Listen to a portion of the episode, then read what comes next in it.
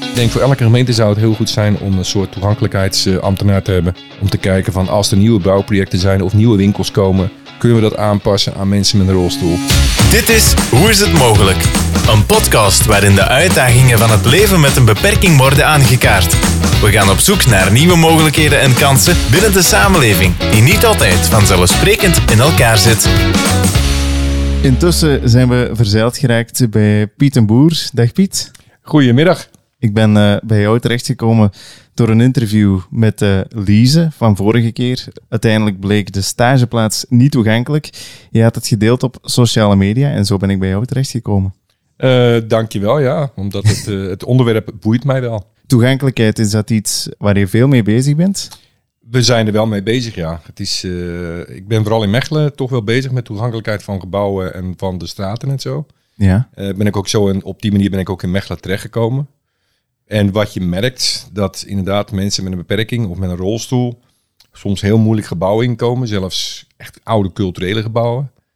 En op dit moment is Mechelen daar een beetje een voorstander in, omdat we zelfs in Mechelen een schepen van toegankelijkheid nu gekregen hebben. Ah ja. Dus de bedoeling is wel dat we in de toekomst, en ik hoop niet te lang, toch wel projecten op gaan starten. Maar het is ook allemaal een beetje stilgevallen door COVID. Ja. Maar dat we projecten op gaan starten in Mechelen, waarin uh, bepaalde wijken of bepaalde pleinen met de ondernemers gaan proberen om alles toegankelijk te maken voor mensen met een rolstoel. En wat voor projecten gaan dat concreet zijn? Ja, nu ga je me even uit de tent lokken natuurlijk.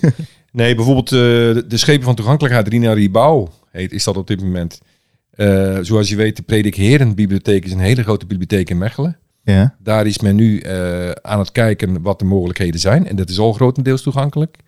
Daarnaast alle nieuwe bouwprojecten die in Mechelen gebouwd worden, die moeten eigenlijk, openbare bouwprojecten, daar moet men eigenlijk ook de goedkeuring hebben dat het toegankelijk is voor mensen met een beperking of een rolstoel. Ah, ja. Dus elke bouwaanvraag wordt daarop gecontroleerd. En ik denk dat een hele grote vooruitgang is. Ja. En dan aan de andere kant, maar het is een beetje een primeurtje, maar nogmaals, het is nog ver weg. Ja. In Mechelen heb je de Vismart. Dat is een heel groot plein met de horeca. Um, daar, is men, uh, daar heeft men toch plannen, drie jaar geleden ook al, maar ik zeg nogmaals door COVID, om daar te kijken wat er mogelijk zou zijn om dat ook toegankelijk te maken voor mensen met een rolstoel. En hoe heb je dat eigenlijk concreet aangepakt? Hoe, hoe gaat het dan in, in zijn werk? Hoe is Ja, dat eigenlijk begonnen? Zoals je weet, eh, de stad of de provincie Antwerpen is er ook mee bezig met bepaalde dingen. En hoe ga je in, in principe te werk ga je kijken welke horecagelegenheden. Er is ook een lijst gemaakt, er is ook een onderzoek geweest van welke horecazaken zijn niet toegankelijk. En Ja. daar moeten we proberen oplossingen voor te zoeken met een ramp of zo. Want Ja. je hebt natuurlijk ook veel oude gebouwen ja, die eigenlijk die aanpassing niet kunnen doen. En dan moet je het oplossen met een ramp. Ja, naar de toegankelijkheid van de gebouwen toe. Hoe moet ik dat dan eigenlijk zien? Is dat het moment dat je met een architect zelf rond tafel gaat zitten, samen met de schepen van zo en zo en zo moeten die gebouwen eruit zien? Of hoe gaat dat in zijn werk als Ja. er nu nieuwe gezet worden? Je hebt drie factoren. Hè. Aan de ene kant, als jij een architect een vergunning inlevert. Op dat moment, als er geen toegankelijkheid is voor mensen met een beperking. En de stad Mechelen is daarmee bezig. Dan zeg je ja, er moet iets voor toegankelijkheid verzorgd worden. Ja. Met nieuwe gebouwen is dat ideaal. Punt. Hoef je geen drempel. Het probleem is meestal met oudere gebouwen. En vooral ook erfgoedgebouwen. Waar nooit rekening mee gehouden is. Ja. En daar moet je kijken welke oplossingen zijn er. Is er een mogelijkheid met een ramp? Een rubberen ramp? Weet je wel, een rubberen mat? Ja. Is er een ijzeren ramp? Of hoe kunnen we dat oplossen? En dat is soms verschrikkelijk moeilijk met oudere gebouwen. Ja. Maar ja, eh, voor alles is een oplossing. En ik denk, eh, als je daarmee bezig bent, komt die oplossing er wel. Ja. Maar het moet ook allemaal financieel aantrekkelijk zijn en haalbaar zijn. Daar moeten we ook eerlijk in zijn. Dus misschien moeten we nog eens een keertje, eh, misschien kun jij dat wel doen. Misschien een grote oproep doen aan een grote ramp-leverancier van ons luisteren. Ja. Levert duizend voor een speciale prijs. We verkopen ze aan winkeliers. Maar nogmaals, dat zijn allemaal plannen die heel ambitieus lijken. Ja. Maar ik denk dat dat de enige manier is om het op te lossen. Want bij Lies bijvoorbeeld, in de, in de vorige podcast werd duidelijk, als je bij wijze van spreken voor de deur van een bepaalde winkel staat, dat je gewoon een bestelling aan de deur moet doen. Hè? Ja, maar er zijn ook, maar er zijn ook winkels, als je daar belt, dan leggen ze een ramp neer. Ah, dus inderdaad, het is een beetje de keus. En die winkels die het nu zo doen, hè, dat je zegt het moet voor de deur. Ja. ja, daar moeten oplossingen voor gezocht worden. Maar vergeet niet, het kost geld. En als je een winkelier hebt die al keihard moet knokken als zelfstandige om de centjes rond te krijgen. Ja. En je zegt het kost je 300 euro. Daar kijken Ja. ze niet naar uit. Dus daar moeten oplossingen voor gezocht worden. In de vorige podcast kwam trouwens ook aan bod dat we eigenlijk met te weinig zijn om de kosten er tegenaan te gooien. Er zijn misschien wel twee of drie rolstoelen die buiten komen, want we komen ook niet genoeg buiten, hoor ik ook vaak. Eh, net omdat het niet aangepast is. En zo zitten we in die vicieuze cirkel. Hè. Klopt. nee, daar ben ik het met je eens. Dus dat is het probleem. Want kom je, hè, je durft niet buiten komen, je, kan niet, je bent niet makkelijk eh, vervoerbaar. Dan kom je in een winkel en dan heb je geen zin om voor de deur te staan. Ja. Inderdaad, het is ook een commerciële overweging. Maar als we allemaal in die vicieuze, vicieuze cirkel blijven, dan schieten we ook geen bal op. Ja. Dus het enige wat een- is de manier om dat op te lossen, om te kijken, oké, wat zijn de meest praktische, goedkope oplossingen om daar een compromis in te bereiken. Nou, in België is land van de compromis, hè, dan moeten we eerlijk zijn. dus dat Ja. moet toch lukken. Alleen, daar moeten een aantal mensen zijn die dat initiatief willen nemen, of misschien een stukje willen sponsoren. Maar door de COVID is dat de laatste drie jaar allemaal stilgevallen. Ah, wel, maar dan hebben we weer iets om ons eh, volledig achter te zetten. Hè. Als jij in geel, jongen, als jij naar geel gaat en je zegt, "Mooi, laat, dat wil ik doen in geel. En je hebt misschien 30 winkeliers. En dat kost je misschien 10.000 euro. Misschien zijn er wel drie, vier, vijf, zes grote bedrijven die zeggen, mooi luister, ik wil mijn logootje erop. En wij doen dat voor jou. Ja, misschien wel. Elke stad inclusief maken. Hè. Ah, dat is toch een beetje, eh, een Ja, beetje en dan komen de mensen met een rolstoel meer naar buiten. Ja. En dat is weer een stukje naar de toekomst toe. Want iedereen kan terechtkomen in een rolstoel. Hè? Dat, is Ja. wel, dat is wel de realiteit. Hè? Absoluut. En dat Absoluut. vergeet men als men gezond is. In hoever eh, zijn ze daarin gevorderd in Mechelen intussen? Eh, ik denk dat dat al eh, redelijk wat gevorderd is, maar dat kan ook nog, een- heeft ook nog een hele grote stap voorwaarts nodig. Maar ja, dat heeft ook allemaal vertraging opgelopen met, nogmaals, COVID. Hoe, Ja. hoe gek het ook klinkt. De winkeliers hebben het ook niet makkelijk gehad de afgelopen drie jaar. En het zijn altijd investeringen. Ja. Je ziet natuurlijk ook met gebouwen die al ouder zijn en ook hun probleem is. Ja. Maar ik weet dat eh, de nieuwe schepen van toegankelijkheid, Rina Rebouw, eh, daar echt een, een project van gaat maken. Dus ik verwacht daar veel eh, mooie dingen voor in de toekomst. Is dat iets wat andere gemeenten ook bijvoorbeeld zouden moeten doen? Dat er echt iemand specifiek zich eh, daarmee bezighoudt Ik volgens denk, jou? eh, ik denk voor elke gemeente zou het heel goed zijn om een soort toegankelijkheidsambtenaar te hebben. Om te kijken van als er nieuwe bouwprojecten zijn of nieuwe winkels komen, kunnen we dat aanpassen aan mensen met een rolstoel.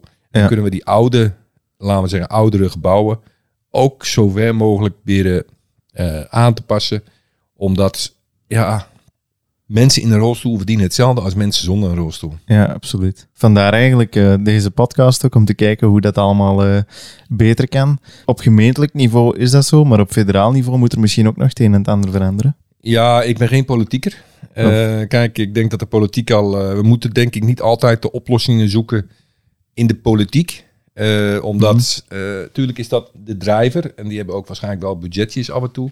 Maar aan de andere kant moet het ook zo zijn dat...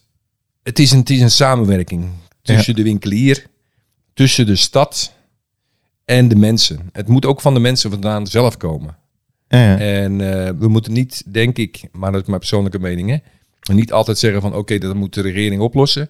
Nee, het is vooral de menselijkheid die moet eh, renderen en dat de menselijkheid zegt, moet luisteren, inderdaad, dit is belangrijk. De gemeente moet zeggen, inderdaad, dit is belangrijk. Hoe kunnen we dat op de beste manier oplossen? En dan bereik je een mooi resultaat. Hoe komt dat eigenlijk dat dat een dag van vandaag toch nog altijd moeilijk ligt in de meeste gemeenten? Eén, er is nergens een toegankelijkheidsambtenaar, denk ik. Ja. Twee, budgetten. Want nogmaals, de, de gemeentes hebben het ook niet makkelijk door alle COVID-problemen en zulke dingen. Ja. En drie, je praat ook met steden die oude gebouwen hebben met hoge drempels. En vier, ik denk dit pas de laatste drie, vier jaar eigenlijk in de belangstelling staat. Ja. Want we moeten eerlijk zijn, eh, sport heeft daar een belangrijke invloed in gehad, denk ik, met, met G-sport en met Ja. Olympische Spelen, et cetera. Dat men op dit moment, je ziet ook met tv-programma's, hè, zelf kan je uit ervaring meespreken, dat mensen eh, met een beperking eigenlijk altijd een beetje opzij geschoven werden. Mhm. En dat nu gelukkig veel mensen zeggen van, hé, hey, deze mensen zijn even belangrijk als ons. Ja, ik heb daar eigenlijk ook zelf het gevoel gehad van waarom moet ik me inschrijven voor een datingprogramma met mensen met een beperking? En waarom kunnen niet bijvoorbeeld meedoen aan, ik zeg maar iets, aan, aan blind getrouwd? Iemand zonder een beperking trouwt met iemand met een beperking. Dat hebben we in de praktijk nog niet gezien. Ik denk ook niet dat dat snel zou gebeuren. Nee, maar ja, vergeet niet, het is media. En media is een aparte wereld. En dat is, gelukkig komt men nu steeds meer in de belangstelling, laten we het Ja. eerlijk zijn. Maar eh, ja, inclusie is belangrijk. Ja. En inclusie betekent mensen met en zonder beperking zijn gelijkwaardig. En er is een goede kant op aan het gaan. Maar ik denk dat er nog ontzettend veel kan verbeteren. Wat zijn zo de verbeteringen mediagewijs, eh, volgens jou? Ja, ik ben geen mediakenner natuurlijk. Hè, maar ja, wat je net als voorbeeld zegt. Misschien moet je mensen mengen, inclusief. Hè, dus inclusie eigenlijk eh, bevorderen. Maar ja, ik denk vooral de mensen zelf moeten Mhm. zeggen van... we moeten meer inclusief denken. En de media kan je daarbij gebruiken. Maar de media is een onderdeel. Ja. Maar het moet vooral van de mensen zelf uitkomen. En hoe ziet dat er voor jou eh, concreet uit? Voor mensen Nou, het- die... Hetzelfde als jij en ik. Mensen die een beperking hebben erbij betrekken. Mensen die een beperking hebben ook mee laten deelnemen in de activiteiten. Ja. Vrijwilligers zoeken die in dat opzicht ook ideeën creëren. Eh, ga een keer naar de Special Olympics kijken of ga een keer ergens naartoe.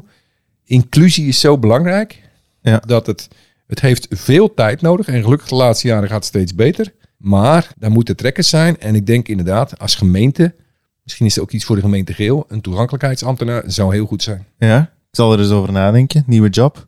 Eh, ja, als jij eh, wil solliciteren bij de stad, stel het eens voor aan eh, mevrouw Celis, wat een, Ja. denk ik een hele bekwame burgemeester is. Ja.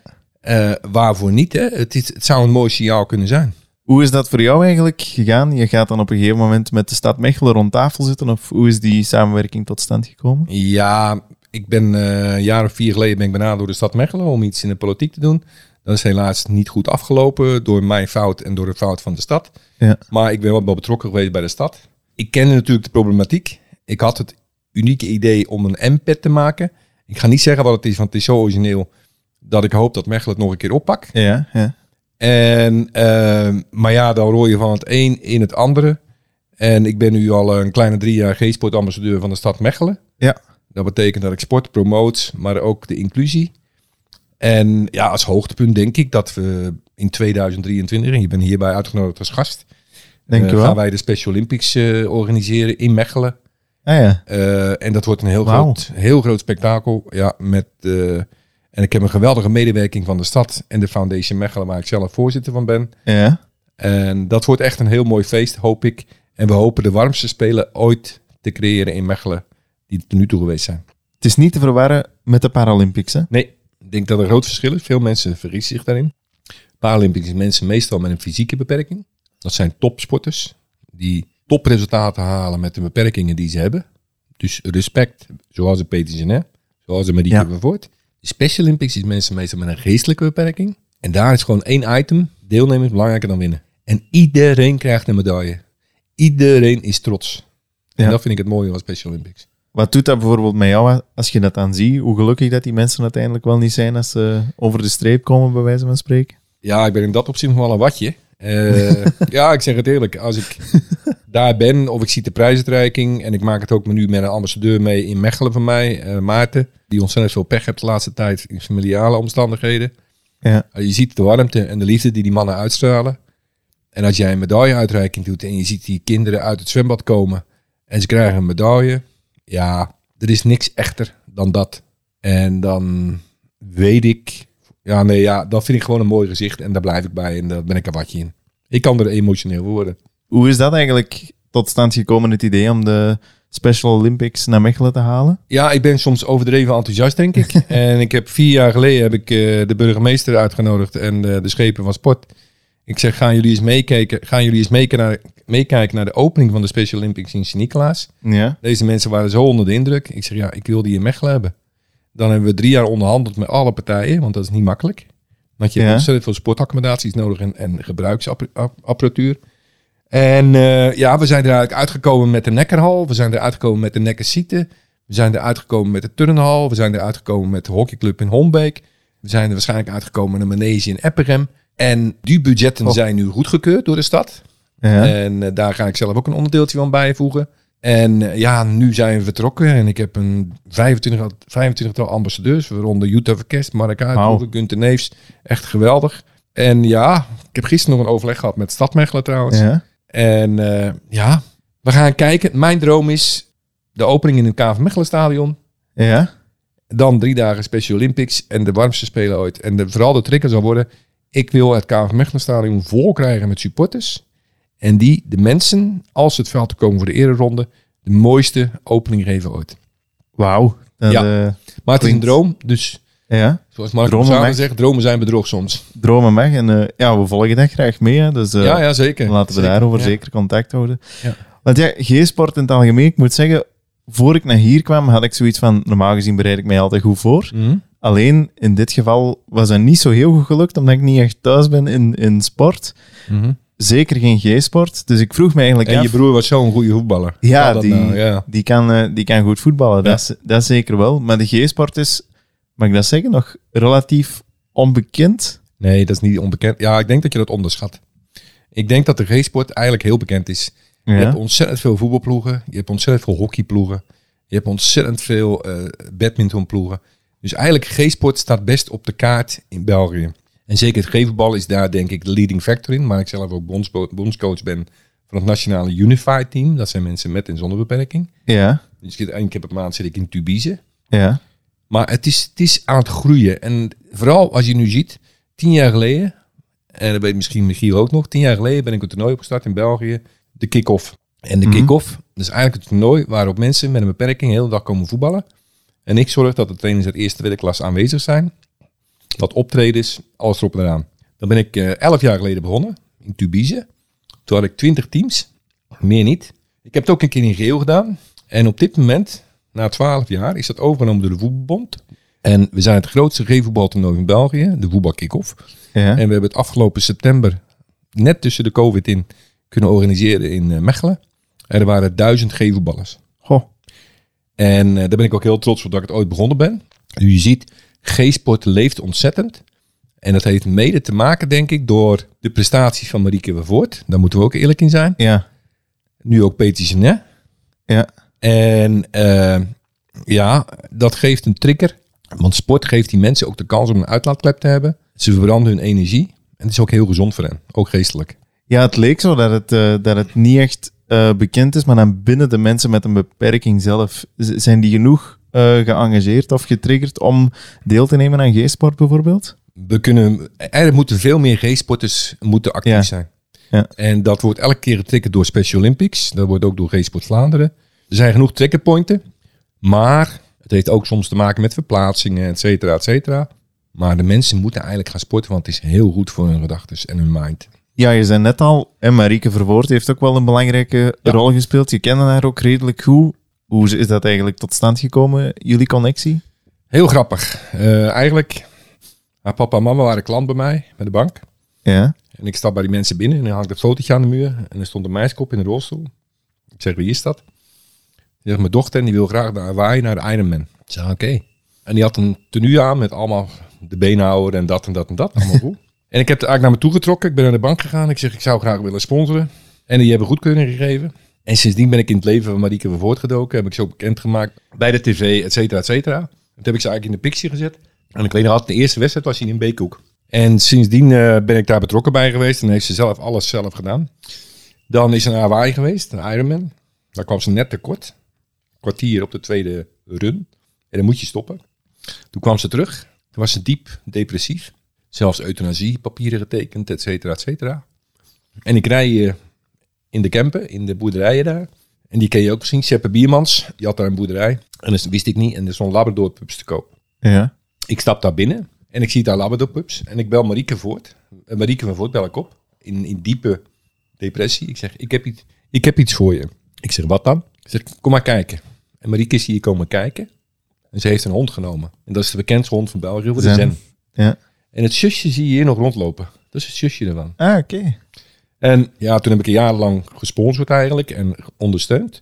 En eh, ja, dat was natuurlijk een schitterend verhaal, Marieke Vervoort. Ja. Eh, die is ook in Londen natuurlijk heel bekend geworden, daarna nog meer. Helaas is ze natuurlijk twee jaar geleden overleden.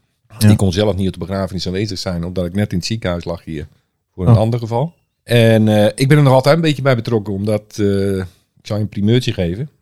Een Ja, bekende Amerikaanse documentairemaakster. Die heeft daar vier jaar gevolgd. En waarschijnlijk komt er in maart of april. En die heeft, dezelfde, die heeft ook een film gemaakt over Comaneci, ja, de, de turnster. ja. En ik heb al een paar beelden gezien. Er komt een hele mooie anderhalf uur documentaire uit over Marieke Vervoort, haar laatste vier jaar. Alright. En dat is echt een top Amerikaanse documentairemaakster. Ik heb er nog contact mee. Ja. En eh, ja, dat gaf mij zo'n impuls om te zeggen, die mensen, die hebben gewoon steun nodig. En dat is de reden dat, ja, dan is de voetbalkick-off begonnen. Dan ben ik Ja. sportambassadeur. Ik ben ambassadeur over de Special Olympics. Ja, dan zie ik in een sneeuwbal. En je hebt er ook een boek over geschreven, hè, over G-sport. Heel grappig, ja. Eh G-Sport Vlaanderen had een boek nodig. En ik heb toen op zoek gegaan naar sponsors. Ik heb 40 mensen met een beperking hun verhaal, verhaal laten doen. eh, over hun sport, hoe belangrijk sport is. Ja. Toevallig stond daar bijvoorbeeld Peter in. Eh Marieke Voort stond er ook in. Ook een paar mensen uit Geel, uit, eh, uit het thuis hier. En dat boek is eh, goed verkocht en heeft goed opgebracht voor het goede doel. En het Ja. grappige is dat ik 26 maart heb je de Allianz, Allianz Spike trofee. Dat is eigenlijk een groot trofee voor sporters. Ja. En ik mag, denk ik, op 26 maart de prijs uitreiken aan Peter Genet. Je ziet hoe klein de wereld is. Fantastisch eigenlijk. Ja, leuk. Ja. Zijn er eh, nog andere dingen die, die maatschappijgewijs zouden moeten kunnen veranderen de komende, de komende jaren? Op, mag op gebied van sport zijn, maar ook in het algemeen? ja, wat ik zeg van, ik denk dat de maatschappij al bezig is. Maar het inclusieverhaal is heel belangrijk. Ja. En ik denk ook dat COVID misschien wel aan de ene kant veel nadelige gevolgen heeft. En aan de andere kant ook weer goede gevolgen. Omdat je toch iets meer aan elkaar gaat denken, denk ik. En dat deze mensen het gewoon nodig hebben. En, eh, en dat vind ik ook het mooie verhaal van Special Olympics. Niet alleen de Special Olympics zijn het spelen. Daar zijn ook volledige gezondheidsprogramma's mee bezig. Ja. Om tandencontrole, voetencontrole, ogencontrole. Dus ja, ik denk dat we dat kunnen verbeteren. Maar ik denk een hoop mensen, vooral de mensen met een beperking, kunnen aanzetten van... Ga eens een keer judo of ga eens Ja. een keer... De mogelijkheden zijn er. Maar probeer het een keer. ja. En eenmaal je het te pakken hebt, dan denk ik dat de meeste mensen wel blijven sporten. Je zei net ook eh, dat die inclusie toch wel belangrijk is. En dat was ook toch een van de thema's waar ik het zeker vandaag eens wou over hebben. Mhm. Want inclusie en sport, dat lijkt niet evident op het eerste zicht, hè? de theorie en de praktijk. Nee, maar ik maak het mee met eh, mijn eh, voetbalelftal. Dat is wel mogelijk. Ja, En ze hebben er allebei evenveel plezier aan. De resultaat is niet altijd belangrijk. Het is Ja. het plezier en de fun. ja, En als je dat als trainer kan bovenop zetten, fun is belangrijker dan resultaat, dan krijg je de mooiste, mooiste wedstrijden. Ja. Maar er zijn ook initiatieven waarbij mensen wel proberen om mensen met een beperking en mensen zonder een beperking te laten sporten. Ja, Ja, hoe gaat dat in de praktijk? ja In ik zie het aan de basket. Dat is heel simpel. Je pakt twee spelers die geen beperking hebben en drie, vier spelers, oh nee, ja, twee, drie spelers die Ja. wel een beperking hebben. En je speelt gewoon samen. En die mannen die zonder beperking, die doen het gewoon uit hun plezier, uit hun hart. En die gooien de bal aan, et cetera, et cetera. Je geeft gewoon één samenhorigheidsgevoel. En dat is het mooiste wat er is. Dus het kan. En daarnaast ben je ook nog bezig met eh, fitness, hè? Eh, ja, bijvoorbeeld, in, ja, dat is een moeilijke, moet ik eerlijkheidshalve zeggen. In Mechelen hebben wij ook een jongen, die wil heel graag fitness eh, opzetten. Ja. Je weet ook, ik ben ook betrokken bij, bij een stukje betrokken bij Mark Hermans. Hè. Ik heb vorig Ja. jaar een gala georganiseerd. Toen ook in. 19 maart weer een gala in Technopolis met 400 mensen. Ja. Daar zet ik me dan een beetje achter om te organiseren. Maar een fitness voor mensen met beperking, dat is heel interessant. Alleen, het is niet commercieel genoeg. En dat is het probleem. Ah ja. Dus je moet echt partijen vinden die het de moeite vinden. Want je hebt wel begeleiding nodig. Je hebt een begeleider nodig. Ja. En dat is soms moeilijk. Dat mensen met een beperking soms de verplaatsing niet kunnen maken naar het fitnesscentrum. Dus eh, ik weet dat de stad Mechelen er ook bezig mee is. Het is niet makkelijk om daar een weg in te vinden die ene kant commercieel haalbaar is. En dat is een moeilijke afweging. En we kunnen natuurlijk altijd zeggen, ja, we gaan weer naar de regering om geld te vragen. Ja. Nee, het hangt ook een beetje van de fitness-eigenaar zelf af. Maar als je mensen met een beperking in je fitness krijgt, en ik weet er eentje in Mechelen die heel goed bezig is, Mhm. ja, die mensen moet je wel constant in de gaten houden, dat ze zich niet overbelasten en zo. Ja. Dus dat is een moeilijke. Hoe gaat dat concreet in zijn werk? Gaat dat dan over aangepaste toestellen of Nee, net niet? nee, nee, nee. Eigenlijk, ja, er zijn aangepaste toestellen, maar bijvoorbeeld, eh, ik weet dat, bijvoorbeeld, ja, vooral bij het Walk Again, het revalidatiecentrum in Ja. Herentals, dat is top. Maar Ja. toestellen kosten ontzettend veel geld. En ik weet dat de eh, mensen van Borgenstein in Mechelen naar een fitness gaan in Mechelen. Dat zijn er gewoon toestellen. Ja. Maar wel op een normale manier daar proberen de oefeningen te doen. En daar moet je wel een controle over hebben. Ja, ik las heel recent nog een, eh, nog een artikel in de krant. En er stond eigenlijk in dat er nu een app in de maak is die mensen zonder een beperking gaan samenbrengen met mensen met een beperking om dan samen te gaan eh, sporten. Super initiatief. Ik denk dat het kan alleen maar bevorderen de inclusie. En eh, ja, ik ben benieuwd hoe die app eruit ziet. Maar er zijn al een aantal apps op de markt in dat opzicht, bij wijze van spreken. Ja. En om een idee te geven, in Mechelen heb je een, het fietsenatelier heet dat. Daar repareert men rolstoelen. En dat scheelt ook al een hoop geld voor de mensen die in de rolstoel zitten. Ja. Twee hebben ze daar deelfietsen. En ik ken toevallig de fabrikant in Nederland. En die maken deelfietsen waarop mensen met een rolstoel mee kunnen fietsen. Eigenlijk voorop een fiets. Ah ja. Ja. En de- daar is ook een app van. En eh, ik heb gisteren nog een filmpje opgenomen met G-Sport Vlaanderen. Dat er nu ook een app is waarop je de veiligste fietsroutes kan vinden voor mensen met een rolstoel of met een beperking.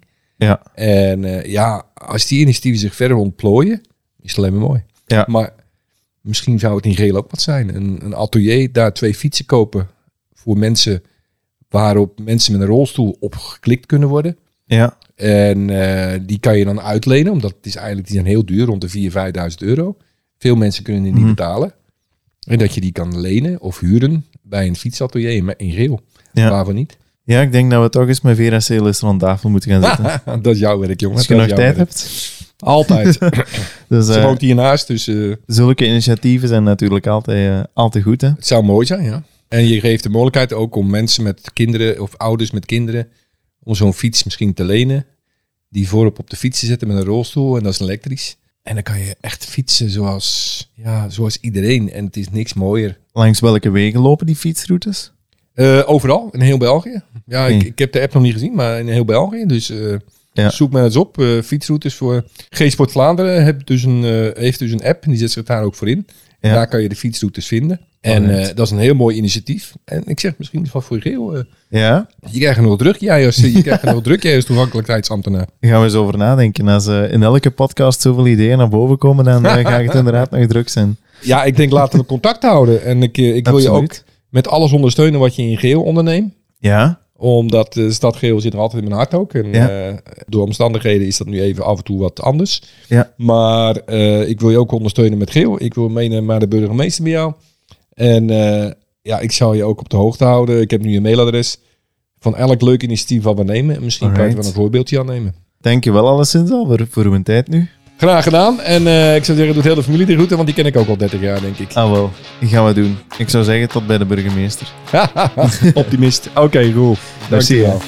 Dit was Hoe is het mogelijk? Heb je na het beluisteren van deze uitzending vragen of wil je reageren? Dit kan via onze website hoeishetmogelijk.be.